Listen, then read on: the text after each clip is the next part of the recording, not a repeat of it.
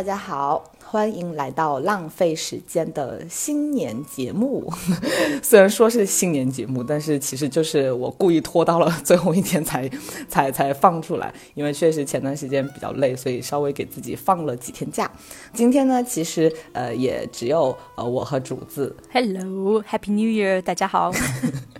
嗯，因为上一次我跟竹子聊这个女性话题聊得非常开心，嗯，然后再加上我们俩又、现在分隔两地嘛，嗯，本来也有很多话想要聊，所以就说那趁着新年的这个时候，大家就放松的来聊一聊，嗯、各自这一年里面呃发生过的一些可能让自己呃印象很深的事情，或者是哎就让自己可能成长了一些的事情，就是想把这一年做一个小小的回顾吧。是的，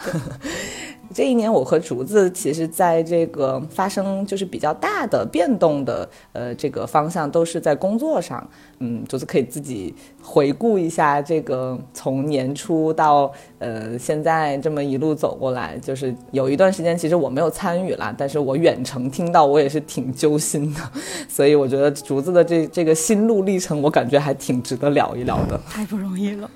最主要是你知道吗？昨天我们不是一起在分享我们彼此的那个网易云吗？比如说春天，然后他会说春天你最爱的是哪首歌，然后然后什么什么的，然后我独独缺了夏天，然后我后来一想，这为啥呢？那不就是因为夏天忙于工作，然后又不开心，连听歌都没有时间听了吗？然后我当时就觉得真的就是相当于是网易云不会骗，就生活会骗你网易云不会骗你。对，都帮你记着呢，一笔一笔都记着。对，但当时我记得就是对你的那个状况，当然我我是很清楚啦，但是我还是就挺想知道，嗯、第一是从北京回到重庆，回去的那一下，你其实肯定是对这个生活还是充满了新生活，是充满了希望的。踌躇满志，对，遇到一些不开心的事情。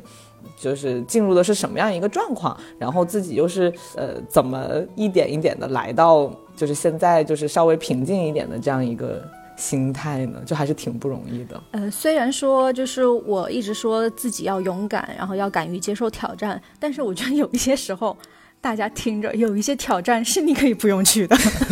那那不是勇敢。对，有一些挑战是可以不用拥有的。那就是倒霉。对，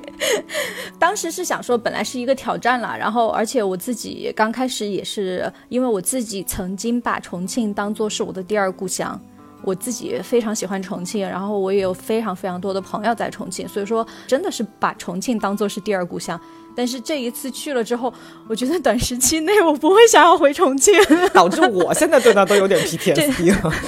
当时就听到你回去之后的那个状态就不太对，因为感觉之前我们三个的那个群里面，就还有太浪漫在那个群里面，就你好像其实是最活跃，然后最爱跟大家分享的一个一个人，但是后来慢慢的就变成是我跟太浪在里面老在问你，哎，怎么没有声音了？然后有的时候是我们俩在聊天，然后你就是很晚很晚，或者是第二天才会回，所以当时就觉得说好像有点不对劲，但是也不太好问。当时就就知道竹子是在呃重庆那个工作不太顺利了，然后主要是遇到了一个特别不好的老板，但是呢，嗯，当时对竹子就其实跟我们讲的还挺少的，就是就就前半部分讲的很少，就只是说很忙很忙，然后工作压力比较大，但是后来我们感觉到你的这个状况，就是整个人有点自我怀疑的那种倾向的时候，就是非常非常的不对了。嗯，但是我也不知道你当时在那个状况下是有没有是从什么时候开始意识到不对劲，然后怎么样开始想要往外走的呢？其实，哎，其实有有有想过你曾经告诉我的一个场景，嗯嗯，是什么？就是你说你说你在工作上，然后刚刚好就需要跟一群人吃饭，然后在饭桌上的时候，你突然一下就想，你说天哪，如果不是因为这个原因，这就这个工作的原因，我应该一辈子不会跟这些人坐着聊天吃饭吧？对，确实是。就这个感受是会让你尤其的抽离出来的一个感觉。对，但实际上当时就是我我的同事们其实还是有很多都是挺好的小朋友啊什么的，我只是单纯的是觉得，就是如果不是因为工作的原因，我应该不会去跟这个老板，有交集，对，而且我是觉得他 唉，我我不想说他坏话，但是就是反正就就就觉得，嗯，我我的职业生涯不会想要跟着他一起成长。对，就说白了，你是不太认可他的，嗯，不只是工作上嘛，工作就不说，可能就是这个人本身让你就在价值观上是不认可的。对，所以你要。跟他共事的话，其实是要经历很大的心理矛盾嘛。对，嗯，他也给了我最就是有有史以来最大的压力。我还是工作了好多年了，然后我以前的就是不管是同事还是领导，他们给我的反馈基本上都是正向的比较，因为我也不是一个喜欢偷懒的人或者是怎么样。但是他给我的那种反馈就是说你谁呀？就是你怎么就是做的东西那么那么糟糕啊？嗯，然后我就会在想，我。那么糟糕吗？就那种感觉，就不停的怀疑自己。然后所以说有段时间我非常难受，是因为我不停的拼命的加班，然后希望就是相当于是找回自信。然后后来我发现不对，我真正要找回自信就只能是离职。嗯，因为这个这个职业规划以及这个挑战本来就不是不适合我。是的，我为什么要在不适合自己的一个道路上去？那个就较真儿呢，对，因为他其实这个挑战是，嗯，怎么说，跟你之前的工作的这个内容和性质可能有一点不一样，这个是你当时接受这个工作的一个最主要的原因嘛？因为你觉得可能通过这个工作，你可以锻炼自己的这个带团队的能力，或者是对在这个领域的能力。但其实，嗯，就工作内容先抛开不说，但是它其实，嗯，给你的更大的挑战是对你这个，就是对你自身价值体系的一个。摧毁，就我觉得这个是，嗯，再艰难的工作都不会给你这样的感觉的，所以。我们我们确实当时都挺担心你的，但是又又不好把话说得很重，就是觉得因为你还在里面嘛，然后如果把这个这个人或者这工作说的一无是处，可能又对你是另外一种打击，所以那段时间我就只能旁敲侧击的去找你其他的朋友，然后就是就说劝一下劝一下竹子，但是发现那个朋友没有用，是不是？没有用，这位朋友你在听吗？这位朋友站出来挨打。对，因为有的东西就是他不能感同身受，确实就劝不到点上。但是好就好在，我觉得最终你还是突破了这个，就是他对你心理上的打压。但是可能在当下的时候，你在自己的那个嗯要努力证明自己的这样一个漩涡里面，你可能是看不到这些东西的。嗯，所以说还蛮感谢你的，因为真的是因为你的那一句话，就是让我在提离职的时候。抵御住了那种就是各种公式，然后不要被留留下来的那种公式。就是，哎，我的原话是什么来着？就是说他找不到比你更便宜又更好用的人，大概意思是这样的吧？对，就是说你你你在他眼里实际上是一个性价比的。就是性价比之王，脸上是打着性价比几个字 对，几个字，对对。然后并不是说他就多喜欢你这个人，或者是多认可你这个人，只是说因为你的性价比够高，所以说他才留留住你。然后所以说我当时就说哇，你说的太对了。然后所以说他在留我的时候，我就说嗯，我只是性价比高，他又没有真的看到我的价值。如果他真的看到我的价值，他就不会叫我去做这样做那样那些就是。完全没有发挥我能力的事情，然后后来我就觉得啊。你拯救了我，其实也不是，我是觉得说，因为我感觉我们都是那种啊，我努力，然后我发挥我的价值，然后我让你看到我的价值之后，呃，你再通过我的价值去呃做一些这个价值能带来更大收益的事情，就这是一个良性的循环。但是我们可能都没有碰到过那种就是把你当工具使的人，对，所以你第一次遇到这种人的时候，你你你还得首先去理解为什么会有这样的人存在，然后你再去调整自。自己的心态去适应它，嗯，当然也不是说没有必要去适应，但是当你知道跟着这样的人只会让你自己本来好不容易建立起来的价值体系被破坏的时候，你就知道那那那就是一个不值得的事情嘛。但我也不知道，我我觉得其实还有好多可能是你没有完全表达给我们的吧，嗯，但就只有你自己那段时间。就是默默的承受着，然后一点一点的走出来。哎，哎，但是说句老实话，当时就是，嗯，说到就有很难过的那段时间，我我提一件那个就是我还蛮有感触的一件事情，就那段时间就是我觉得啥都没有意思，然后有一天就加班回家，然后可能都已经九十点钟了，然后我在路上收到了一个朋友发来的照片，然后那个照片照的是一个人坐在那个桥下看着手机，然后我我觉得那张照片拍的非常好，然后那个朋友他就是当时马上就是接了一句，他说啊，朱老师，我拍到了一张好的照片。然后我当时的难过就消解了很多，嗯，然后其实有两个原因，一是觉得朋友把那种拍的好的照片分享给我，就像比如说朋友吃到好吃的东西，然后分享给我，或者是朋友看到了好的电影分享给我，就是有人会想到我，然后总是一一件让人开心一一件让人喜悦的事情。然后第二就是我当时就觉得哇，我那这几个月在干嘛呀？就这些东西，我以前也是会看到，然后我也会去拍的。那我现在为什么我的手机都没有照片了？然后我就连歌都不听了，对，歌都不听了，然后照片也没有，就把眼睛关闭了那么久。我就觉得美好的事情那么多，为什么老是跟那种没意义的事情较劲儿呢？对。然后于是我后来就开阔了很多。然后在这件事情，当然这件事情肯定不是我提离职的原因，但是在这件事情之后的。大概一两个星期吧，然后我就提离职了。对对，因为你已经找不到以前的那个快乐的自己了，就这个问题还挺严重的。对，因为我我记得你你当时回去那段时间之后，我跟太浪也有的时候在聊聊到你的时候，然后我们说倒不是怕你工作太累或者是太忙的这个点，因为我就说你之前在北京的时候，哪怕你遇到了一些让你不开心的事情，就工作上也好或者生活上也好，但是你基本上。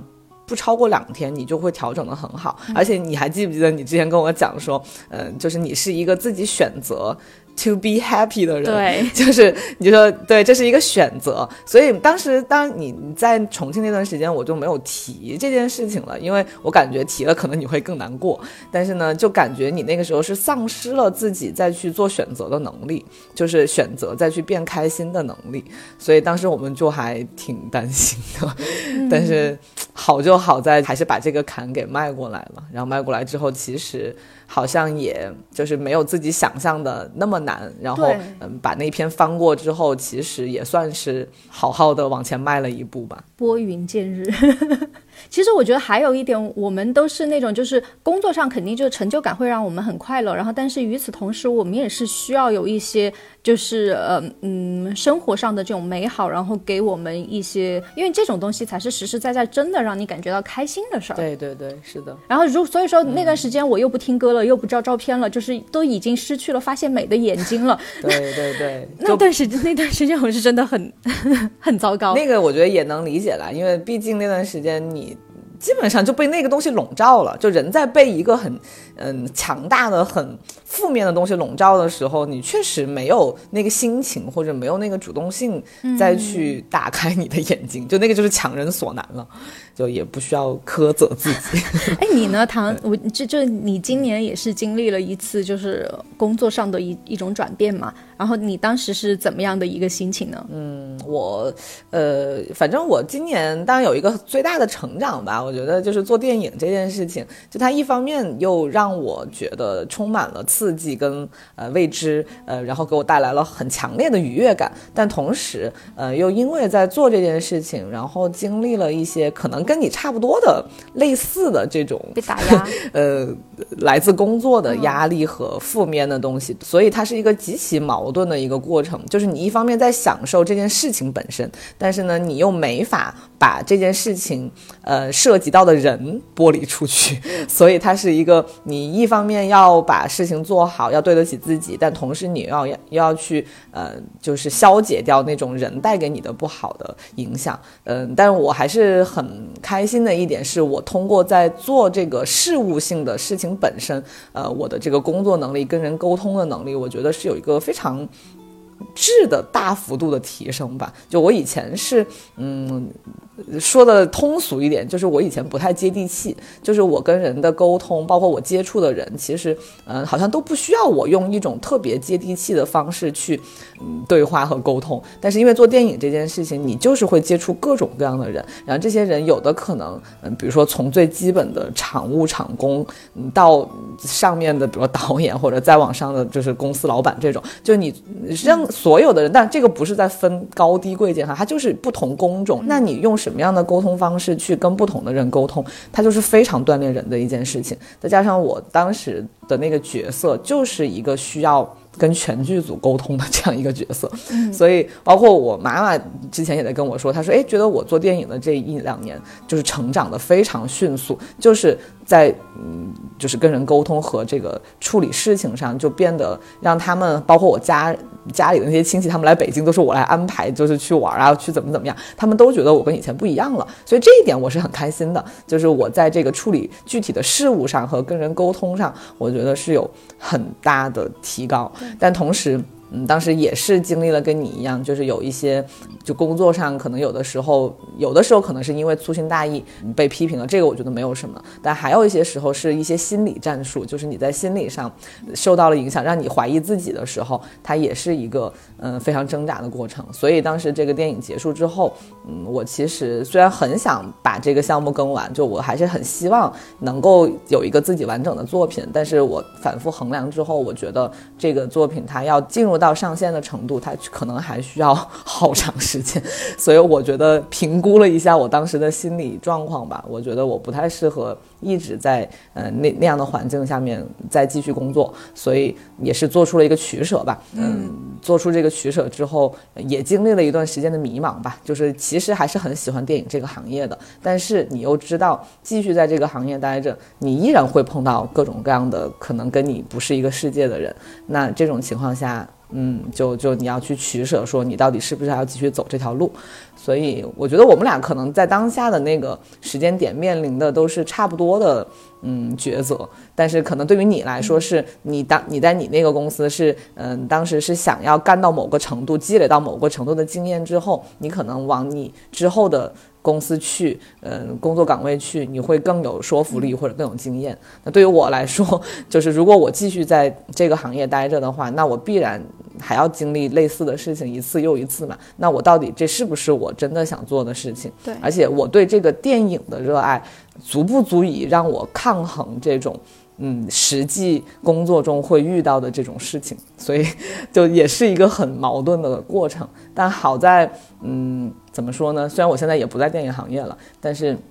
当时的那个纠结也没有持续很长的时间。就是我还是很清楚自己的性格和自己到底适合和什么样的人打交道。就是我觉得这一点可能是在那个短暂的迷茫之后就比较清楚了，所以就做了一个工作的变动，然后现在也都还挺开心的吧。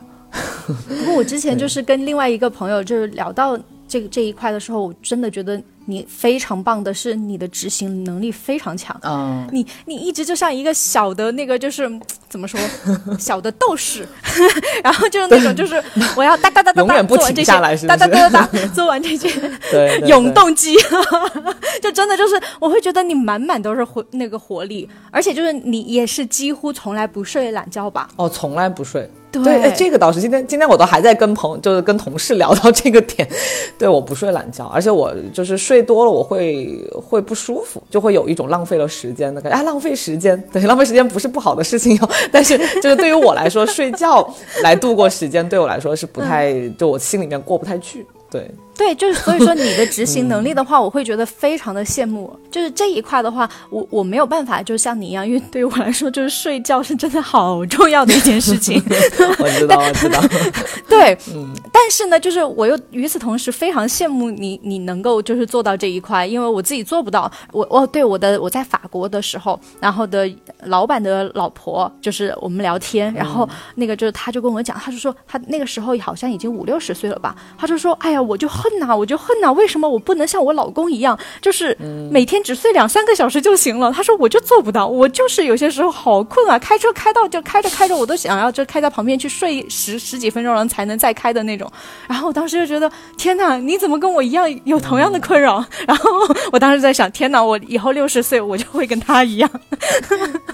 就就羡慕别人为什么只睡两三个小时就可以，我为什么不行？这个我觉得真的没没有什么呃好。或者不好，因为就是天生的，因为我从小就睡得很少，而且我从小就不爱睡懒觉，所以我不知道这可能就是基因里带的东西。然后你如果不不睡懒觉，你起来干啥呢？然后我就可能要找点事情干，所以这个我觉得真的就是没有啥非得更羡慕谁或者更怎么样，因为我我其实也很羡慕，就是嗯可以睡，并且嗯对于睡很长时间没有负罪感这件事情，我也很羡慕。但对于我来说，我我就是觉得。嗯，好像有很多事情要做，但这个，嗯，可能就是每个人的这个看重的点不一样吧。嗯，因为如果用我的这种标准来衡量很多人的生活的话，大家就会觉得压力太大。但但是我的那种作息对我来说就是非常舒服的，所以好像就就大家就找自己舒服的节奏就好。哎，但父母是不是也是一样的？没有，我爸妈他们也睡懒觉啊。就是在在成都家里的时候，有的时候我早上七点就起来了，他们可能睡到十一点。然后呢，我又没有吃的，然后因为我那个时候又很懒嘛，我又不想自己弄，我就硬扛到就我七点起来就做好多事情，他们可能才起来。但早的话可能九点过他们起了，晚的话就十一点多，我就觉得哇，一早上我都做好多事情了，然后他们才起床。但是就习惯了，非常习惯，而且他们吃完午。饭还要睡个午觉，然后我也觉得怎么又睡了？不是刚起吗？完了，这是我的状态呢。有些时候我爸爸就说：“他说你不是十二点才起吗？你两点钟又要睡午觉了吗？” 对对对对对，但是我觉得这个就是我还没怎么听到过跟我作息差不多的人，所以我觉得完全就大家就自己舒服就好。今天我还在那那个跟跟同事聊，我就问他们周末都干啥，然后他们就说睡觉。所以你刚刚说到这个，我就发现哎，原来我怎么回事？就我是一个怎么怎么那么不爱睡觉的人。然后我还跟他们开玩笑说，我说我曾经有一个男朋友，就是因为他周末很爱睡觉，我就分手。我说我们俩对，就是周末。过不到一起去嘛？因为对，就是因为我很早就起来，然后就很着急说啊该出门了，但是他就一直睡到可能十一点、十二点，然后而且一天都可以在床上躺着，就我真的不行哦。所以哎，我也挺难搞的。但可能就是因为嗯，因为我爸爸精力非常充沛，他就是那种可能熬了夜之后，嗯，睡个大概十分钟，他就立刻就回血了哦。所以我觉得可能这方面我有点像他，嗯，他在家里也待不住，他也是要一一直找事情。干，就要不就找找人聊天，要不就出去干点啥。嗯，我反正也是没法，就是在家里面很惬意的放松的休息那种。呃，我就挺难的。嗯，而而且我的那种休息，可能就是比如说看电影，就是看一个完全嗯我随机选的电影，对我来说就已经是一个呃比较放松的状态了。嗯，然后其他的时候可能就会。各种找事情来做一做吧。周末，但但我我以前也是，就周末就虽然说我睡懒觉哈，但是我晚上我就是下午两三点，我也会跑跑跑去，就是爬个香山什么的。我就是你说的，就是周末做事情，就是你你是找什么事儿来做呢？就是我会就是拿着相机，可能连续两天我都会在街上去拍照，嗯，然后可能就比如说早上起来稍微吃点东西，我就会一直在外面拍照，拍到下午四五点五六点我才会回来。然后除了这个之外，可能我就会去，嗯，比如说新开的店呀，或者是呃自己要找一本书来看呀，就是，嗯，就可能需要有一点摄入，就是不管是这个眼睛的摄入，还是头脑的摄入，反正就总觉得我需要吸收一些东西。但后来我仔细想了，我觉得这样好像也不太好，就它好像是。被某一种焦虑驱使着，但是当下我没有觉得我在焦虑，我只是就觉得说你让我待在家里面我才焦虑，所以我我其实没有太想清楚我自己的这个点，就是为什么嗯一直要做事情，嗯，但是我也懒得去想通了。但只要你在做的时候，你完全没有焦虑，那其实就是好的一个良性的一个东西啊，嗯，因为对，就只要你有想学习的心，我觉得。那你整个人就是一直保持年年轻的一个状态呀。我觉得其实这样子是一个很好的一个状态，因为他们有一些他是学习让他们不快乐，或者是学的某一些东西，实际上他是不快乐的啊。对，所以说就是不一样，不一样，那个就是动机不一样。就就像我们之前聊到的那个无用的小事，其实我们做的那些东西，我们并没有带的带着任何的目的去做，所以说你是开心的嘛？或者是这些事情是我自己主动找的嘛？不是别人要求我做的嘛？对，没有谁在逼我，我就不会焦虑。然后我也没有非要达成什么，嗯，成绩不可。所以我只是希望运用把时间运用好吧。就是，嗯，可能有的人觉得看美剧、看英剧，我一直在追这个剧，对我来说是有价值的。但可能这件事情对我来说没有价值，所以我就把这个时间放到一些我自己觉得更有价值的事情上。可能就只是选择的不同吧。嗯，对，也没有啥。但确实，我感觉我，嗯，你说刚刚说执行力，就执行力这个东西是，嗯，我觉得在面对不管是困难也好，或者一些迷茫的时候的也好，一个我觉得还挺重要的东西吧。就比如说刚刚说到换工作这件事情，嗯，我听到过好多人跟我讲，就是他们明明就非常非常讨厌这个工作，或者非常讨厌自己的老板，就有各种。不满，但是他永远不会行动，就他也没有想过他有任何的能力去改变这个现状。也当然也有可能是，你行动了之后会带来更大的，就是更严重的后果。但是总的来说，我觉得我我不是一个要等待一个事情发生的人吧，不会等到我已经完全受不了的那个时候再去走最后一步。就那个时候我已经可能奄奄一息了，就我不会让自己出现那种情况。其实有些人他在抱怨的同时，有些好的东西他没有告诉过你啊，他获利的东西他没有告诉，所以说有些到最后的时候，当你知道其实他不想要就是丢掉他获利的那些东西的时候，你才能理解，OK，原来他是顾虑这顾虑那儿，他只是想说哦，他要选择一个。就是让自己舒适一点的方式。对对对，就像我们之前说到那个，就是一个人在做选择的时候，还是会选那个对自己更有利的方向嘛。就是他虽然没告诉你，但是他选择不改变的那个点，一定是让他觉得让他更获利的吧。或者是说，当下的他能够做出的，可能就是最优选了。但是实际上，你走出来了之后，又有什么可怕的呢？比如说离职了之后，那那段是暂时没有什么收入，那就自己稍微的，就是不要花那么多钱就好了呀。甚至我现在，我我前段时间不是还跟您说了吗？我就有发现，就是那种消费降级之后的快乐。哦，啊，就真的，你再说一遍。哎，我没有吗？就我前段时间不是长痘痘嘛，特别的厉害。然后我不管用的什么我都好不了。然后完了之后，我后来就是拿凡士林，嗯。就擦脸，哎，你没跟我讲然后脸，你没有跟我讲这个，没有吗？我我也不是为了给凡士林打广告，我只是就觉得好好神奇，就是，嗯就是其他的那些就贵的什么都没用，然后就用凡士林的那个，而且它好像不是擦擦脸的，是对它它没有擦脸的，然后然后 我就拿来抹脸，它就好了。就虽然说有痘印，然后但是但是它的那个光滑程度已经好很多了，就是靠凡士林就擦出来的光滑。然后所以说我就觉得就是就是消费降级也不见得不好，然后甚至你还会发现一些啊以前你没有发现过的，哎这个东西那么有有用，然后而且又便宜又好用。这才是性价比，好不好？对，因为我就记得当时我刚从电影辞职的时候，其实我当时是没有找好下家的，就我都不知道我下面一个工作是继续干电影还是我就不干了。但是我只是出于说想要歇一歇吧，然后呢，呃，自己先找找方向吧，然后就就没干了。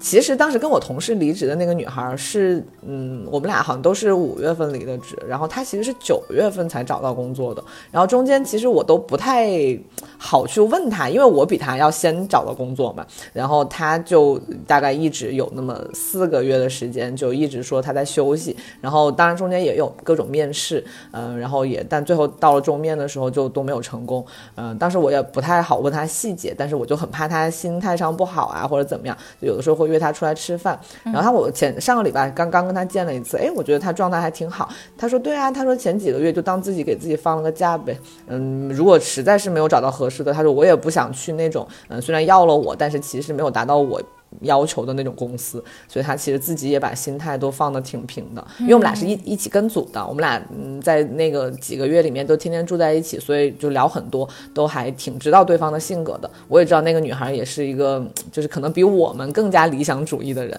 所以我觉得哎，她能够把心态放得挺好的，然后在家休息了四个多月，然后找到了一个自己喜欢的工作，而且找到的也是自己一一直想做的那个岗位，所以我就觉得哎，其实有的时候不需要。嗯，把那个焦虑无限的放大嘛，你暂时找不到就找不到嘛，就是可能经济上的压力会有一些，但是我总觉得就是，嗯，如果你真的是有某方面的能力，或者你有非常坚定的，就是你想做一个事情的这个愿望的话，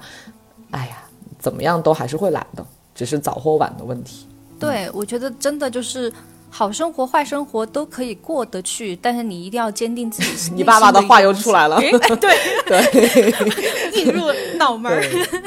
就真的，哎，我其实我跟你也是一样啊，就是我离职之后，然后就一直就放松放平，然后我就想，其实而且我一开始的时候就真的没有再去找什么的，因为就是想说我真的好累啊，对对。对，那个是真的是就也吃不进去饭，然后也睡不好觉，那是我有生以来从来没有过的那种睡不好觉的情况。然后，因为你睡得好的时候是真的睡得很好，秒睡是不是？仔细想的话，我们这一年其实过得都还挺，也不能说复杂，但是就丰富吧。而且它这个丰富并不是一个嗯绝对意义上的好或者不好的丰富，它就是发生了好多事情。嗯，但是我们好像就是在经历上会变得更厚重一些。就像就相当于是我们俩都上了一节课，然后那课呢就是相当于是如何去处理这种复杂关系的课嘛。这也是当时我我离开重庆的时候，我重庆的一个朋友跟我说的。他说不管怎么样，就就当做是上了一堂这种课，然后有一个这种经历也挺好的。哎，就是我我之前也有在想，其实有些时候也许哈，真的就是我自己的问题，因为我曾经从来没有遇到过这样子的事情。然后也许我之后再再一次遇到这样子的人或者是一些这种事情的话，我可以用一个更得体的方式，或者是更周到的方式去就处理了。经历点风雨总是好的，嗯，这也不是你的问题了，就只是你的经历上，嗯，它是你的第一页跟这种这类型的人和这种类型的事情打交道的这样一个篇章而已。我觉得任何事、任何人都有，就是你第一次遇上他们的时候，所以就相当于你今年第一次遇到了这样的人和事吧。我我我们俩其实差不多了，在这个层面上其实是差不多的。但总的来说，我我感觉我们我们经历完他们之后的那个成长是很巨大的。就有时候我在观察自己，在经历了这个工作之前和之后，我在呃面对。一些呃需要我去做沟通的这样一个场合的时候，我整个人的感觉就是有的时候我会跳脱出来一个第二人格在听我跟这个人讲话，我说天呐，我说你现在居然会跟人说这种话，就是有的时候跟别人去谈判一些事情，呃聊钱的事情，然后还有好多呃我以前是。嗯，可能会不好意思去说的事情，然后现在就会非常自然的，就是放在明面上跟人聊，而且我觉得没有什么不好说的，我们就一二三说清楚，而且遇到了问题，我就需要我们现在好好的把这个问题解决清楚。我就以前我可能是做不到这么清晰的去跟一个嗯纯工作关系的人去聊这些事情的，但是现在好像我觉得都可以做到。我都不知道，嗯，这个改变是从什么时候开始的？我觉得电影这个工作做完之后，没有什么干不了的，对，就觉得真的是呃，他还是对人的磨练是挺大的了。哎，这样想想的话，真的，那那其实你说就是就做完电影了之后，然后感觉没有什么工作是做不了的。哎，我曾经在几年前吧，有写过一篇就是东西，然后我就说我在巴黎生活的时候，因为巴黎实际上很乱，但它与此同时又很美，然后而且它的就是实际上它的生活压力也是大的，就是你要说就放在全法国来说，对。然后我当时就是跟我朋友说，我说其实，在巴黎这样子的城市生活过了之后。我觉得应该世界上任何一个城市我都不会怕去生活了吧，嗯，然后就有那种感觉，对，然后就就是同同样的，就是你做了电影之后，然后你见过如此复杂的这些事情了之后，你能处理，而且你处理好了，然后你再去处理其他的，都都都没问题了，对，呃，我们没法去。评判这个事情，这个这段经历绝对的好坏，就我还是依然很感谢他带给我的工作能力上的提升和基本的生存能力上的一些巩固吧。我感觉这个点上是是挺有用的。但是你这个吧，我我我不太好说，是跟我这种感受是一样的。但总的来说，我觉得经历了总不能说经历了就好，但经历了之后，我们一定是能够更坚强的生活在这个世界上。好心酸哦。但是，但是 确实就就，而且虽然说就是我遇到了很多很难过的事情，但是与此同时。就也认识了一些很好的同事，就虽然说有失去一些信心或者怎么样，当然我现在找回来了，但是也有得到一些朋友啊，然后什么的，就还是很开心了。对对对对对，我感觉我们其实都还算幸运了。有的人可能要花好几年的时间完成这样的成长，但我们好像 都是几个月的时间，嗯，差不多也就有一个大致的完成吧。我觉得还是算完成的比较快了，其实。嗯，就刚刚可能讲到的，嗯，我们聊了一些，就是说自己这一年的成长，然后达成了一些，嗯，自己还呃算比较满意的成果吧，嗯，但是其实我感觉吧，就是每个人可能多多少少也还是有一些自己可能无论怎么努力，呃，无论你明白多少道理，但是可能依然处理不好的事情。我不知道竹子有没有，你有吗？你有这样，就是说你理智上。很清楚道理，但是实际上在生活当中，呃，不管怎么成长都很难处理好的事情吗？我其实暂时没有，但是我一直就很担心我自己以后会有哪方面的呢？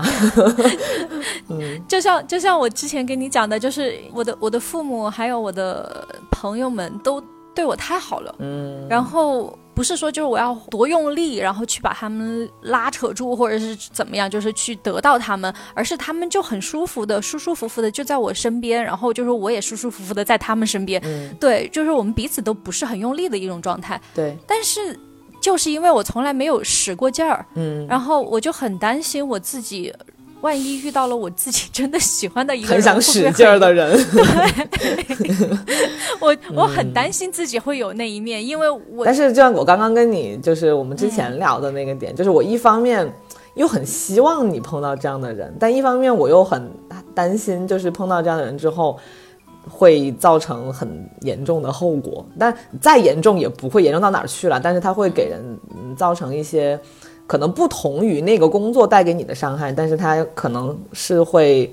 嗯，也是程度很深的伤害吧。所以我也不知道该怎么 怎么对你的这方面的未来做一个祝福，但是。嗯，我能明白，因为我感觉就有的时候我们在这个我们三个的群里面聊一些呃感情相关或者是一些就是特别感性的有困扰的时候，我就感觉你是那种特别正向，就是呃你就会觉得说啊没有这个东西，那还有别的感情可以支支撑，嗯，就像你刚刚说的，你的父母还有朋友其实是给了你非常大的支撑的，但确实你可能还没有碰到那种嗯。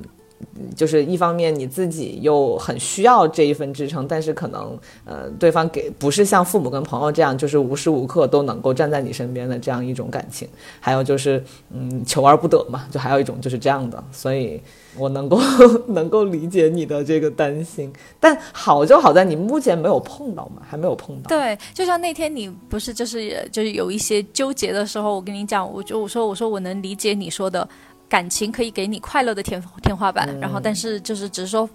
就亲情和友情是给你就是托底的，对，就他会让你就是放放心心的坠下的那那那一个 就是泡沫，就也不是泡沫，就是那个泡沫垫，对，可以把你稳住。呃，对，我觉得你的这个担心还是可以就保留这样一个担心，因为我觉得他是需要有一些心理准备的，而且我觉得可能每个人都会遇到一次这样的情况吧。我没有，所以说我我就会时不时的问自己，我说我说就是你是不是一个伪善的人啊？我会问自己，我很担心，就是我说的好听，然后我实际上做不到，因为就其实这种东西就是时不时的对对自己进行审视，有些时候你会变得不快乐。但是我我没办法控制自己，呃，担心也挺正常的，因为一个人的正常状态就是充满矛盾的，自己相信或者自己知道正确的是一方面，实际上你遇到具体的事、具体的人的时候，你自己弹出来的那个反应或者你会选择做的事情，有可能是完全不一样的。我觉得这可能是。人的一个常态，但是只是说人是有理性的嘛，所以当你谈出来了这种有可能跟你自己的价值观产生冲突的这样一个冲动的时候，你你可能大部分时候你是拉得住自己的，但是还是有那么一小撮漏网之鱼，可能你是没有办法用你既有的那个东西去控制它的，所以人就是这么的可怕，嗯，这可能也是我今我觉得今年呃我越来越嗯接受。的一个一个点，虽然它很很难被完全接受，但是我感觉人的灰色的地带，不管是自己的还是别人的吧，就是这个东西还是时时刻刻都存在的，所以没有办法用一个嗯绝对正确或者绝对错误的这样一个标准去看待一个人做的事情或者他的行为举止和他的想法。嗯，反正我我今年的一个。嗯，能够接受自己的一点就是，有些事情我就是知道道理，但我做不到，而且我有可能一辈子都做不到。比如说，你知道一件事情，嗯，放在别人身上的时候，你可以很明确的知道，呃，该怎么样，不该怎么样，但是在自己身上就，嗯，就可能，嗯，被受制于某一种情感或者某一些。就是很感性的东西吧，可能你就做不到。嗯，哎呀妈，说的太隐晦了，我也不能说的再直白了，所以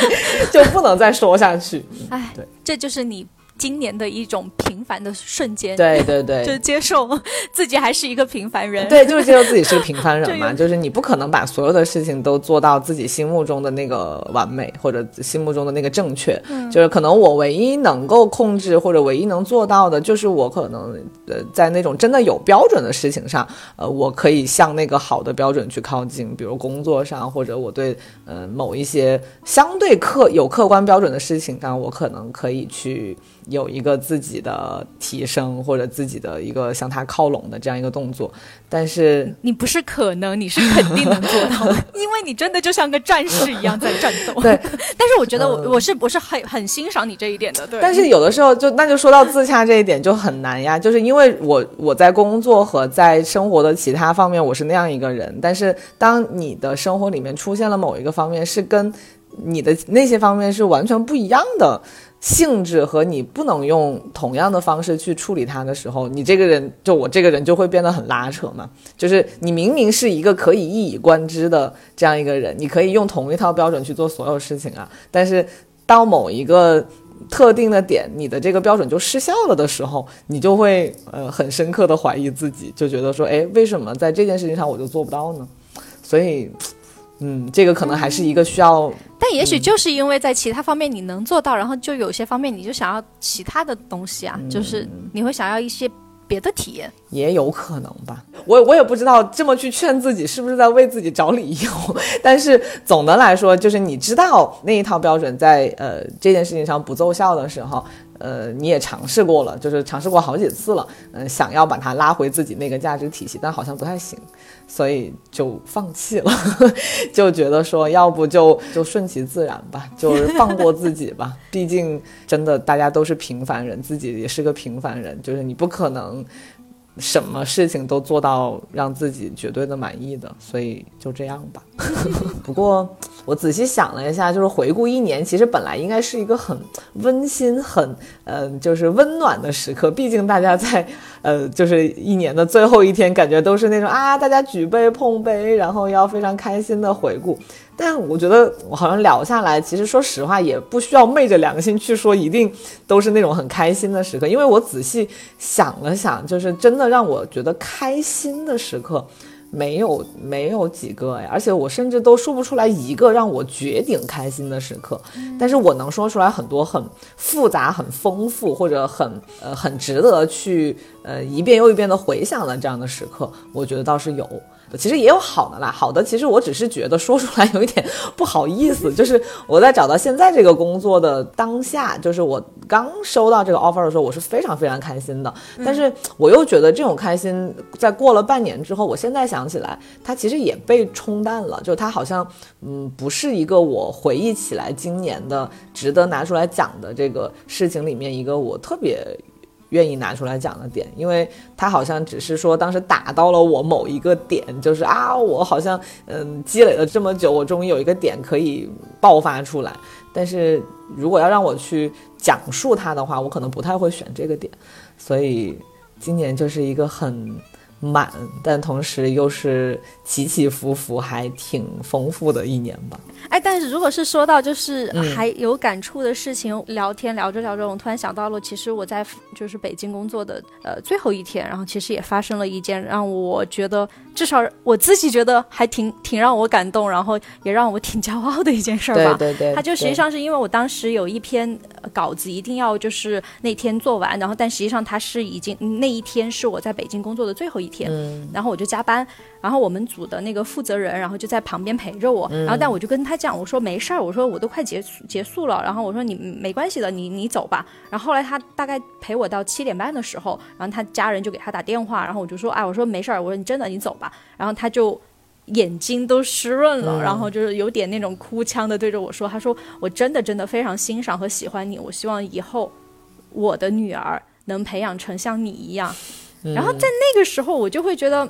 这是我在就是这份工作当中获得的非常非常大的成就感。嗯，我觉得就是嗯，因为我是不仅仅是作为他的同事，而是作为一个人被他认可了，他把我当当成一个实实在在的立体的人，然后来肯定我的那种感觉，我会觉得还蛮蛮感动的。对。嗯，我感觉人不管处于什么样的状况和年龄吧，就是如果呃你在这个世界上感觉到有人看到了你，然后有人呃欣赏你，并且就是呃不是因为你某个单一的东西呃欣赏你，而是他这么样去看到你，然后去了解你的时候，就这种感受还是挺神奇的。嗯嗯，就是不管这个人是你的同事、是父母、是朋友还是爱人。就是其实人是不是从情感上来说追求的那个感受大概就是这样吧？还是需要被人认可吗？可能在这一刻就觉得活着还是挺有挺美好的，就至少你跟这个人产生了某种很特别的连接。嗯。我们今天就是聊了，呃，这一年来一些零零散散的感受。然后今天这一期其实是完全没有写提纲，然后其实也没有说一定要聊出一个什么意义的这样一个主题。不过就像我们之前，嗯，就是老坐在一起聊天的感受一样，我们就是想到哪儿就聊到哪儿了。嗯，然后作为这个一年的收尾，我们也觉得算是一个还蛮有意义的总结吧。对，竹子上个礼拜来北京，然后我们睡觉之前有聊到一个点，然后我们都觉得很神奇，我们好像是第一次想到这个点，然后我们也很想跟大家分享一下，竹子可以聊一下。对 对，就实际上当时就是觉得父母当时做了那些有些迷糊的事儿，比如说太浪的爸爸或者是我的爸爸，然后做的那些事情的时候，实际上他们的年纪。跟我们现在是差不多大的啊，对，就是他们其实也是穿 穿着大人的鞋子装大人，把头发梳成大人模样，结果结果发现比我们现在还小一点呢，太可怕。对，然后实际上没，而且没有想到自己的孩子还记得。对，就是我们现在这个年纪。就是也是这样，我们就其实有些时候是在演一个大人的样子，对。但我们真的就是，比如说像我们三个人聚在一起疯玩的时候，录的那些视频可是 太小孩了。然后只是说，我是觉得他们因为就是以前因为有孩子嘛，所以说就是他很可能会更努力的想要在孩子面前就演出大人的样子。然后我我自己就是想到这一点之后，我其实还蛮想成长的，不，但不是那种。我想要结婚生子的那种成长哈，我只是想说，就是想让自己。更值得依靠和信任吧，就想让自己更强大一些。对，这是我对明年的一点点小期许吧。对，唐你呢？对，这个 好有责任心的期许哦。嗯，我我我可能反而是相反的，就是呃，当然我我觉得责任心和就是能够被人依赖，这个是一个必然要去发展的过程。但是我感觉就是我以前是一个原则性特别强的人，就是就是非黑即白的那种。然后我也是从今年开始。是可能越来越接受自己，呃，就是可能做不到自己。给自己设定的那个标准，嗯，但同时，嗯，我希望自己可以再松弛一点吧，就是因为有有有人跟我讲说，我今年变得特别的硬，就是那个硬，就是属于，嗯，怎么说呢，感觉都不敢跟我说话。但其实还好，我觉得可能只是对他吧，但是对其他的人来说，呃，我我觉得我是有有在一点一点的松下来，而且我的那个松是，嗯，我不再带着评判的眼光去看待周围的人和事了，虽然避免不了有这个。冲动就是还是想，呃，在心里面给他打个分，或者是有一个，呃，就是评判。但是总的来说，我可能是会越来越接受人的复杂性和多样性。然后，我也希望自己可以，呃，再放松一点去对待这个世界。就是对于很多可能自己以前接受不了，或者，呃，没有真的去，呃，看到或者理解过的这种事情，我希望自己可以多一些宽容和包容吧。然后同时，我觉得对自己也多一些宽容和包容，因为我感觉我自己，就是每个人都是一直在变化的，说不定某一个点你变着变着就会成为你可能自己之前嗯没有想过自己会成为那样一个人的这样一个点。嗯，但但是还是需要有自己的一个底线跟原则啦，就是不不是说完全的就是无没有任何形状的弹性，但是嗯就是松弛一点吧，还是嗯这样对自己也嗯更轻松一点，让别人相处起来也轻松一些。嗯。但今年你已经就是更柔软了呀，就是至少就是在我和太浪在我们群里面，你是有比去年柔软的。太浪他那天不是说吗？对对，他说我温和了，然后他也没有回答我，我还问他说，我说我哪儿温和了，他也没有回答我，那就算了吧，可能他回错人了吧？我觉得他是不是在说你呀？他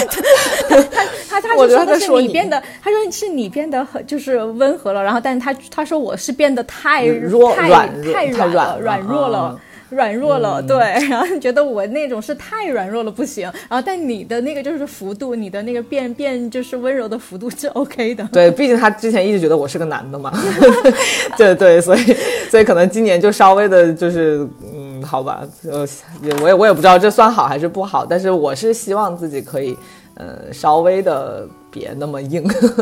也也是有点太凶。对，虽然该凶的时候还是要凶啦，但总的来说就是不想把别人吓到嘛，就是也也不至于，有的事情确实也不至于。我觉得你完全不会吓到别人，好不好？有那么多人喜欢你，也不知道可不可以爆料哈。我要说一个，上一次我来北京的时候，就是我就跟就是呃两个 gay friends，然后一起出来吃饭，然后他们就说说糖。就是他们心中的理想型，最主要的是我拿糖，然后跟其他的男生女生，然后都 PK，其中一个男生。把所有的人全部 PK 下去了，他就只留了唐，唐就是 number one。然后最主要是，我就说，我说你真的是 gay 吗？不，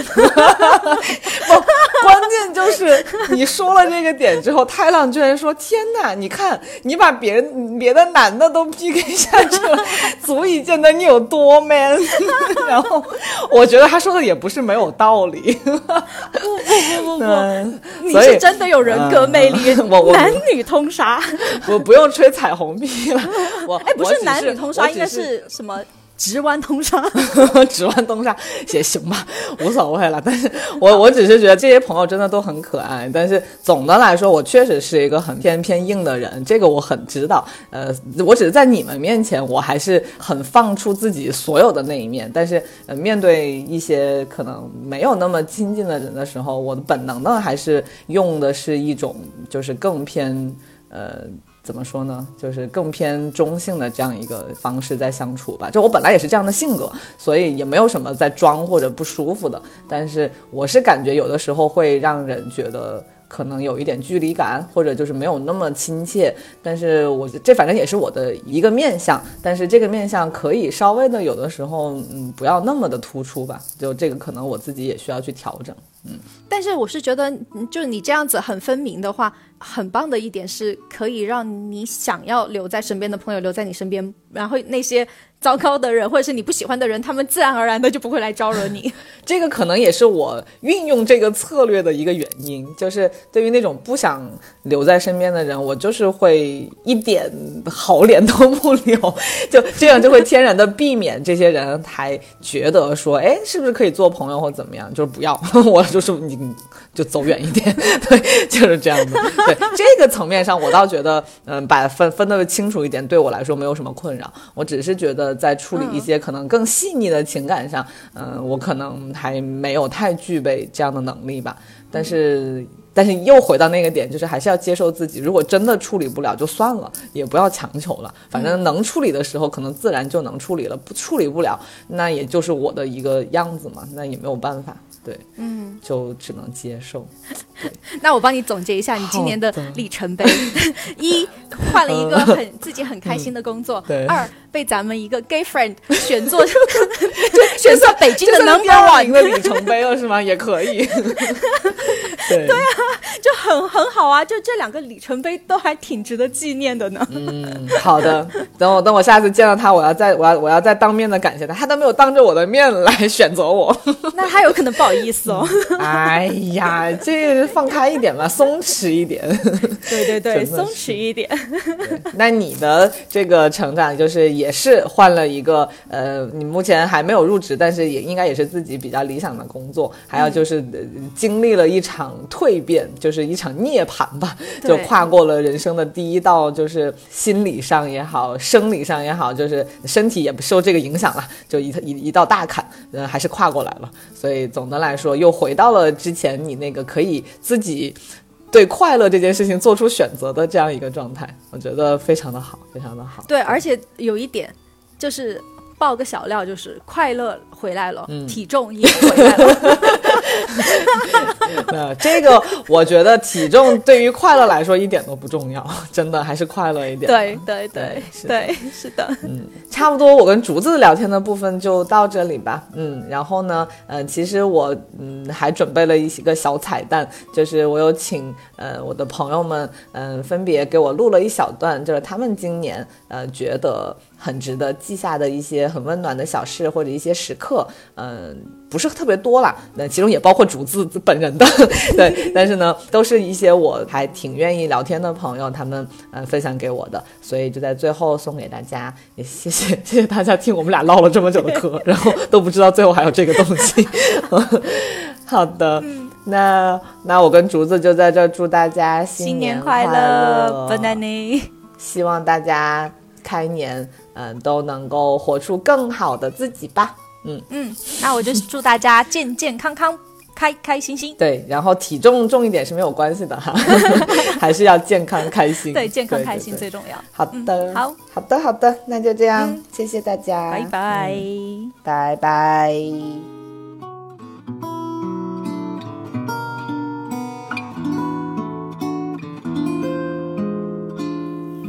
Hello，大家好，我是太浪。Hello，大家好，我是丽丽。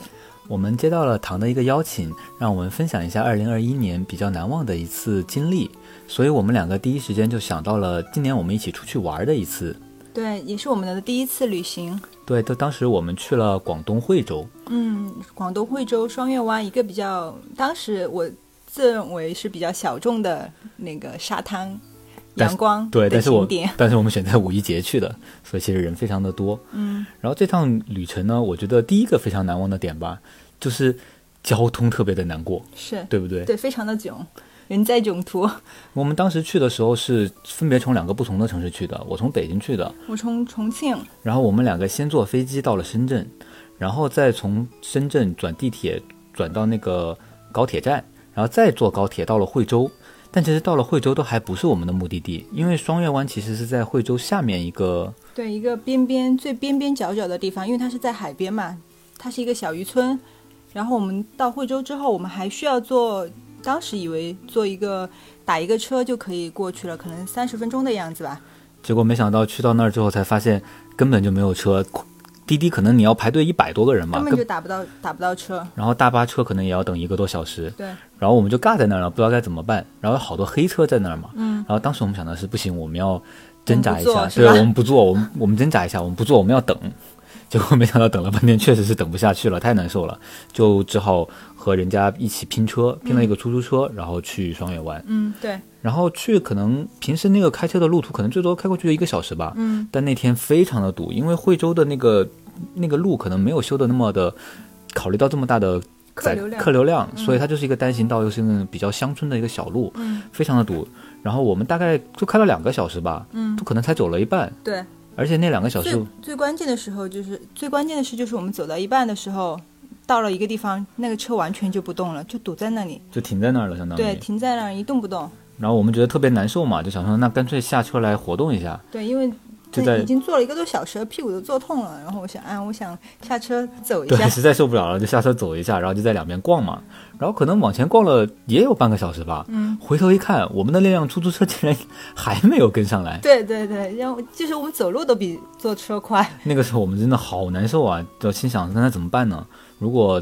直接走到那个双月湾，可能也就再走四十多分钟吧，嗯差不多。嗯，那我们就直接就决定下车走，对，拖着行李走在乡间的小拖着几个大行李箱就走在乡间的小路上，而且那时候天也黑了，又没吃饭，嗯，好累啊！就那那一趟，关键是走到的时候听到一个消息，就是说可能可能会停水，然后当时太浪就崩溃了，他说我如果真的停水的话，我就要跳海。对我不是说我要跳海去自行短见啊，我是想说。这都忙了一天了，对吧？身上好特别脏，特别想洗澡，我直接跳到海里去洗澡算了。是那个心态就知道已经非常的崩溃了。还好最后给了我们一丝希望，就是虽然路途很久，但是你还是可以洗澡的，还是没停水。没想到关键在这里嘛。对，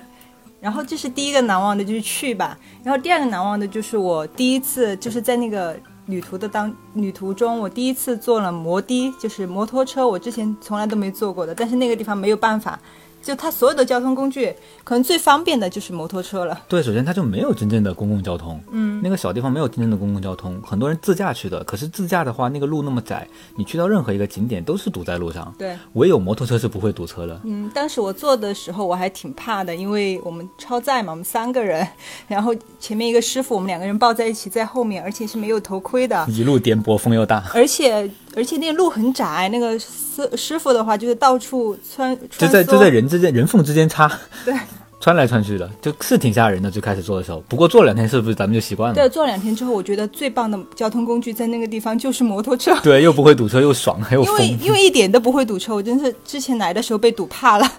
对啊，从此之后就开始喜欢上坐摩托车了。对，然后然后我们玩吧就一般是吧？然后就回去的时候，这是第三个难忘的点了。对对，回去第三个难忘的点是因为回去的时候我们没有，当时是你应该是去负责去订那个回程的票。结果没有抢到高铁票。对，一开始没抢到高铁票，因为我也比较一个随意的人嘛。当时没有抢到票，我想的是应该肯定有办法回去嘛。如果当时我想的是临时可能会有一些补票啊什么之类的，但是就到了当天都没有票，都没有高铁票。然后，然后我们是下午走的嘛，下午大巴车也没有了。我们想怎么办？我们怎么回去呢？然后就只有还是坐黑车，对对对，还是坐黑车，而且这次黑车更惨，是那种可能那种小型面包车吧，嗯，可能挤了有十个人吧，有没有？差不多。七八个十个人带小孩的，或者那种背着大包小包，嗯，就当时我们觉得我们两个好像是那种非法偷渡的，对，挤然后在一起和挤在一起和他们挤在一起，然后我们要去深圳这个大城市打工了，两个打工人。就是从惠州这个小渔村到深圳这个大都市，去打工，我们俩的那一路，而且他那个黑车还不能到高铁站，得一路坐回深圳，嗯，对呀、哇，又闷又热的那一、嗯那一趟，真的感觉我们就像偷渡一样。对这个旅程就感觉是场拉练嘛，因为当时我们到深圳之后，我们说还是想在深圳玩一下，是吧？到了大城市是该玩一下吧对，肯。定啊。虽然只有一天时间嘛，因为第二天就得走了，那还是就有半天时间可以在深圳玩。所以我们当天晚上就选了一个景点，就是深圳的南山。对，当时我们以为深圳的南山和重庆的南山是一样的，就是一个专门看城市夜景的一个地方。嗯对，晚上可以爬上去看一下深圳的夜景，因为当时在网上看深圳夜景也是挺美的。但是我们到了已经有点晚了，可能八点多钟才差不多开始爬。才开始爬，因为看的时候，我当时以为应该不不高吧，这个山可能三十分钟就能爬上去低估。了它。而且它就是又陡又高又难爬，我们爬了一个一个小时才上山吧。对，已经爬的累的不行了，而且上上山之后感觉也没有什么夜景，可能正好他没有就城市的那些没有开灯或者怎么样的，然后就没看到夜景，那只好再回返回嘛。对，然后可能上去爬，嗯，就完全是爬上去，然后又走下来，就是当在锻炼吧，是吧？晚上半夜，重点是我们下来的时候，下到一半，人家直接这个整个这个山，相当于它是一个山的这个公园就直接关园了，嗯，关灯了，熄灯了，所有灯都熄了。我们走到一半，突然天就黑了，对。不是突然天就黑了，突然所有的灯就黑了。我们打着电筒了，手机电筒照着，然后爬下去。对，路上还有什么小青蛙，好像还有蛇什么的，对，就非常原生态，非常原生态。当时想，我为什么我们在深圳这么一个大都市，然后要去这种地方是对，吧而？且感觉在荒郊野外的感觉，对，为什么我们要去这种地方？非常的难过。这趟这趟旅程就感觉整个牵扯到交通工具的事情都非常的囧。就是我们第一次旅行就特别的囧。但是你有觉得很难受吗？就这趟旅行的话，嗯，就是没有啊，我我我整个心态还是挺好的，我觉得和你一起出去，我就挺开心的。但是我当时特别怕你很难受，因为我怕你会不开心。怕我会生气吗？嗯，你生气倒不会，因因为你肯定是不会生气的，但是我怕你就是挺情绪会非常的低落，然后就就非常非常荡嘛，然后就气氛有点僵那样。对，然后就嗯不想说话，然后不太开心。我是怕你不开心。首先第一点，因为你是一个比较爱计划的人嘛，你之前跟我说你一般出去玩的话，都喜欢计划的比较好，然后你才会玩的比较好，是吧？然后因为这这次是我在计划嘛，因为是我选的地方，然后我我看的景点，然后我选的就是怎么去，因为当时你比较忙嘛，结果好像并没有计划的特别好，然后我就怕你会生气，但是你还是没有，对我，所以我这个还是这个也是我挺难忘的，因为就第一次出去旅行。对呢，我能明白你的意思，因为其实好多就咱们都知道，就一般说情侣第一次出去旅行的话，就互相不了解，很多平时没有显现的矛盾，可能都会激化出来。对对对。但当时我我想的就很简单，我就觉得咱们平时见面那么少，好不容易有一个机会可以一块儿出来玩，嗯，这些经历虽然很囧，这些经历虽然很囧，但其实我觉得没啥，就咱们两个在一块儿还是挺开心的，包括一起坐摩托车也很有趣，就第一次体验嘛。因为我怕你有洁癖嘛。我是我不 我没有，你就是一个非常爱干净的人。然后我们去的那个地方就比较脏，比较乱，然后就是那种小渔村，就非常接地气。对。然后我就怕你到那种接地气的地方，你整个人就就那种嗯嗯，我这个我不想去，嗯，这个我不就是有点无法 无法下脚的那种感觉，就是有一点脏，就不不愿意把脚踏出去的那种感觉。但还是没有嘛，最后还是还是到处出去玩了。对啊，我发现你的心态也很好，而且你非常有这种包容心。嗯，就挺好的。对，其实因为当时真的是觉得我们两个一起出去玩挺难得的。嗯，然后你说的那些，确实我可能会有一些平时会很在意啊，比如干不干净啊，或者这个玩的东西是不是先呃预想好的呀。嗯，但其实也没什么，因为毕竟是一个完全陌生的地方嘛。然后我们临时去，然后临时准备要去，然后临时要去玩，那所有体验都是新鲜的。所以在这种新鲜感的。嗯，加持之下，我觉再加上你和我在一起，嗯，我就觉得其实都挺开心的，没有那种让我真的难受到受不了的地方。对啊，如果说你的心情不好的话，也会影响我。对啊，那最后这趟旅行谁都玩都不开心，就更没意思了。对，所以你的心情好了，我心情也很好。所以虽然很囧，但是整个还是挺开心的。对，其实，所以就我也下下次也想和你一起出去玩。好啊，那肯定要下次再一起出去玩，但是我们下次一定要好好规划好，行不行？好的。那其实，在这里，也就是讲讲到这个经历，其实也是希望大家，因为二零二一年快过完了嘛，嗯，那可能因为这两年疫情的原因，大家都没有太多的机会可以出去玩，或者出去好好的玩，享受旅行。那么，可能未来明年也好，后年也好，呃，随着疫情逐渐解解封，然后我也希望，呃，听众朋友们可以就是说，能够和自己呃的家人、朋友或者心爱的人，能够一起有一次美妙的旅行、美妙的体验。对，嗯。所以在这里就祝大家在新的一一年有能够有一次好的回忆，好的旅行的回忆。嗯，对对对，好，那就谢谢大家，那拜拜拜拜。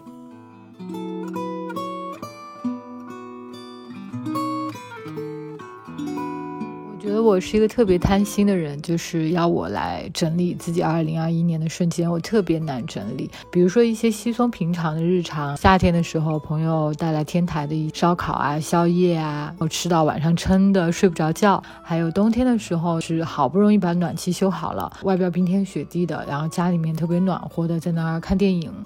还有有一天早上，以前特别好的朋友他们在国内聚会，打过来上视频，然后我我人都还没有起床，然后就跟他们干了两杯 whisky，就是真的是马上倒上然后干了，这些真的是带给我特别多的温暖。但是呢，你要说，嗯，特别有记忆点的，嗯，我十二月生日的时候刚刚去了夏威夷。其实那一趟旅行中，我觉得值得珍藏的一些瞬间特别特别多，遇到一些很有趣的人和事。但是呢，可能要花很长一段时间才能整理内化。总的来说，与冒险有关，但是很多所谓的冒险，其实是自己的内心活动吧，是自己跟自己心理上的一些和解。我自己呢是很珍视我就是想分享的这些我没有怂的时刻，因为他们都给我换来了一些生命中很棒的礼物。一开始我们在那个火山口环线住着，晚上呢徒步去看正在活动的岩浆。回到小木屋的时候，当晚正在下暴雨，我就一直在网上搜索啊，暴雨会不会影响岩浆？然后真的就是岛上有很小的地震。我们当时住在火山口嘛，后院就是之前火山爆发地震留下的一些深不见底的洞。我当时躺在床上非常害怕，但是我跟自己开玩笑说，嗯，今天没吃生日蛋糕，也算是吃到一块熔岩蛋糕了。好了，这是一个冷笑话。然后我就很快就睡着了。第二天早上，雨停了，鸟语花香，那个雾浓得跟个仙境似的。后来呢，去到岛的另一端，因为我们遇到大岛难得的恶劣天气嘛，然后风暴把那个树和电线杆都刮倒了，所有的餐馆、商店都关门了。我们原计划去夜前看魔鬼鱼的时间被改到了第二天，也就是我们在大岛的最后一夜。第二天最强的风暴虽然过去了，但是海上浪还是很大。船长呢，在岸边对着我们要坐船出海的十一个人说：“今天浪非常大，坐船和浮潜的体验不会太好，你们要不要取消？”在场的七个人都取消了。可是当时是我们在大岛的最后一夜，我知道我家那位非常想去，他水性比较好，这种程度的风浪是没有在怕的。但他说：“我尊重你的决定，你按照你可以接受的舒适程度来看。”嗯，其实我本人也很想看魔鬼鱼，我就再三的跟船长确定，是不是只有我们我们的话就可以全部按我们自己的节奏来？比如说，如果我不行了，是不是可以撤退？他说可以，今晚船就是我们，所以想干嘛就干嘛。后来呢，一个菲律宾的男生也加入我们了，我们三个人顶着夜色就出海了。海上的浪超级大，我们坐那个小船就像在坐过山车。我就一直呜呼的给自己打气，装作不害怕的样子。然后很快我们就到了海中央，一片漆黑。船长呢放下去一个蓝色灯光的浮板，吸引魔鬼鱼。那个主要是可以吸引他爱吃的浮游生物。菲律宾的男生先下去，被深海的浪吓到，整个人都浮在那个灯板上。船长大叫说：“放开那个灯板！”因为我们本来是需要游过去，轻轻抓住那个边缘，然后往下看就行。我家的那个位就直接游过去了，然后他就一直呼唤我说：“快来看，快来看！”其实我当时已经有点怂了，我不太敢下船，因为浪实在太大了，然后周围又一片漆黑，我就不太敢跳下海。可是就他们俩都非常激动的说：“Manta Ray，Manta Ray！” 我就想算了，拼了。然后船长就把。小船又开到靠近灯板的地方，我就跳下海，游了过去。最后，我们看到五六只比双人床还要大的那个海洋生物，轮流在我们的灯板下游来游去。它的嘴可以吞掉我的头，它大到就是装满了我的整个视线，我必须要扭头才能看见完整的一只。但是它非常非常的就是温柔，然后它游动的样子就像在跳舞。虽然海浪很大，但是当晚的海水很温暖。我想我会一直记得这个瞬间。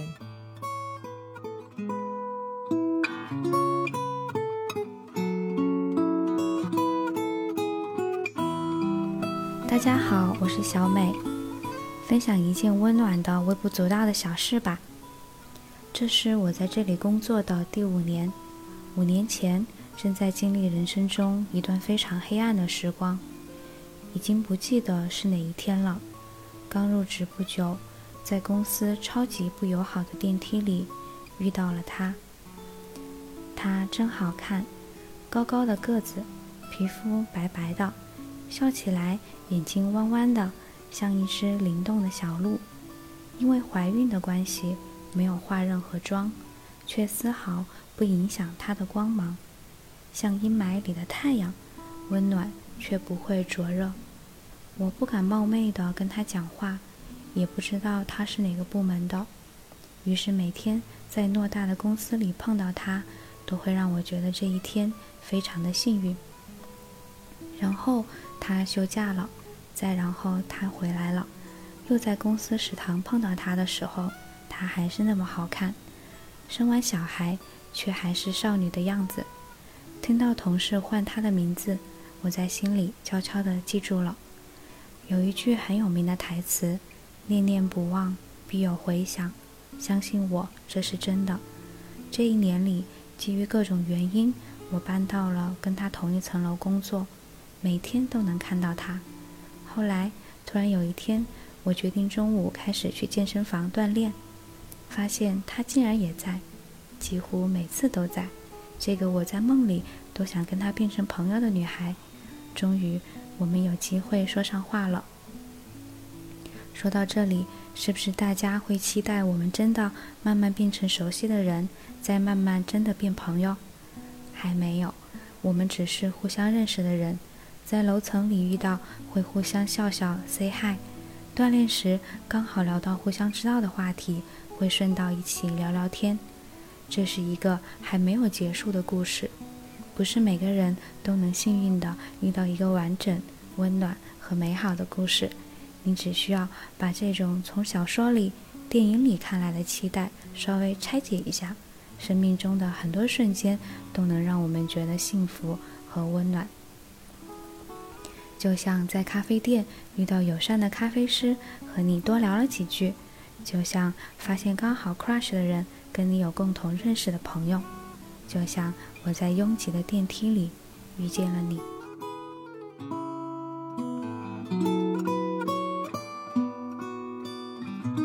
Hello，亲爱的小伙伴们，大家好，我是夏夏，我在天津，祝你新年快乐。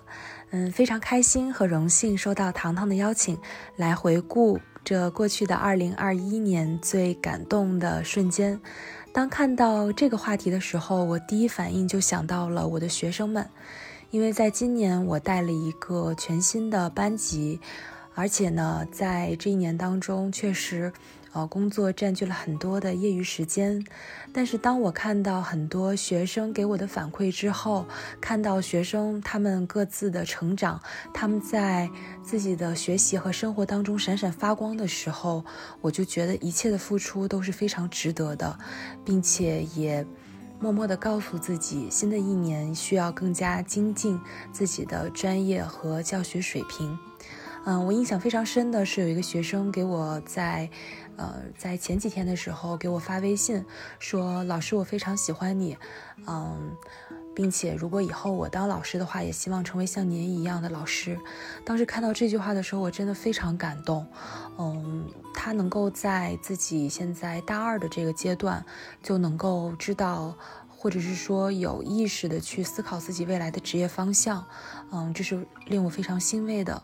并且能够得到学生的认可，我会觉得自己的付出，嗯，在这个过程当中，无的无论遇遇到了什么样的，呃，困难也好，或者是一些暂时的，嗯，自己没有办法解决的问题也好，等等，嗯，都一步一步的克服走过来了，并且还收获到了非常好的结果，然后收获了一群，嗯，这么多，收获了一群这么可爱的学生，嗯，真的非常的感动。也希望自己在新的一年里能够不断的学习，不断的进步，嗯，再踏实一点，再虚心一点，再认真一点，再勇敢一点，在自己的专业上更加的精进，同时也带着这份工作带给我的勇气，在自己的生活当中，在自己未来的人生当中更加充满勇气和力量。我想，这就是过去这一年当中我最感动的事情。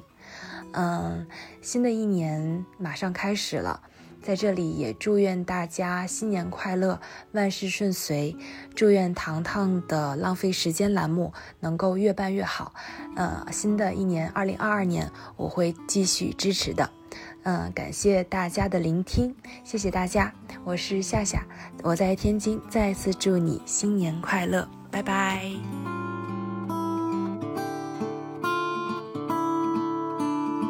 大家好，我是竹子。当唐跟我说这次选题是今年发生过的温暖的小事的时候，我心里的第一反应是：温暖的小事有很多，但是今年，哦，这可难住我了。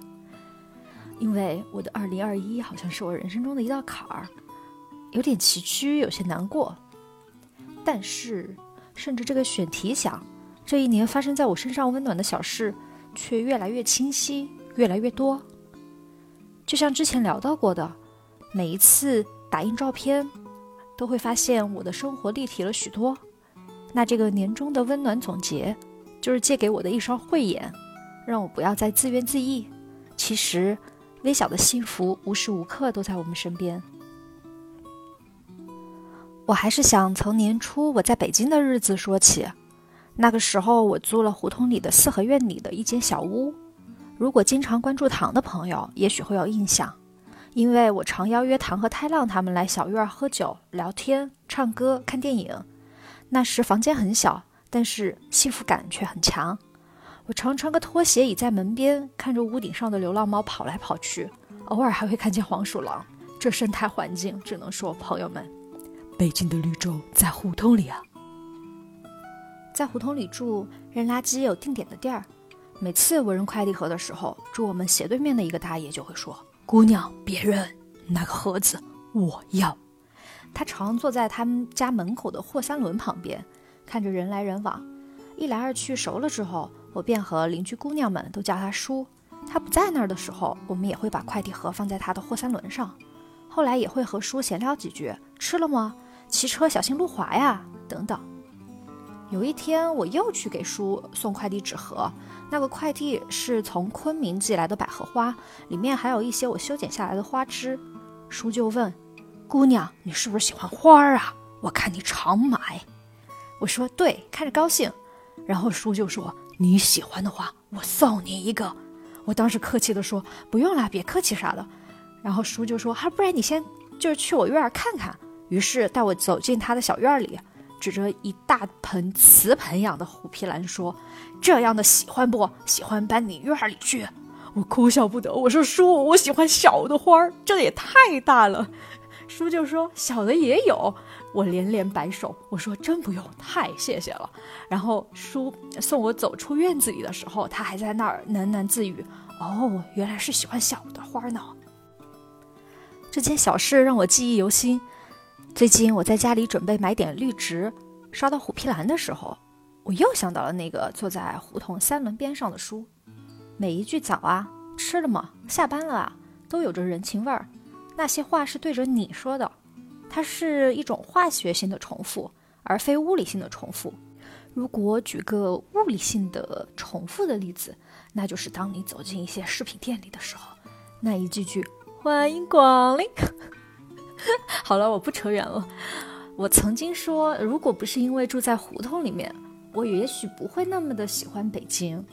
我在冬天到达，在春天离开，我经历了胡同里的四季，累积了无与伦比的故事与回忆。所以，我也想像书那样传递温暖，对我想送礼物的人说出那一句句：“喜欢不？喜欢搬你院里去。”最后，想跟大家分享一首法国诗人 Rosamond g r a r 关于新年的一首诗。去年此时，我因为工作原因，试着把这首诗翻译成了中文，希望大家喜欢。Bonne année à toutes les choses, au monde, à la mer, au forêt. Bonne année à toutes les roses que l'hiver prépare en secret. Bonne année à tous ceux qui m'aiment et qui m'entendent ici-bas. Et bonne année aussi, quand même, à tous qui ne m'aiment pas. Rosemonde, Gérard，新年快乐！致万物，致众生，致海，致灵。新年快乐！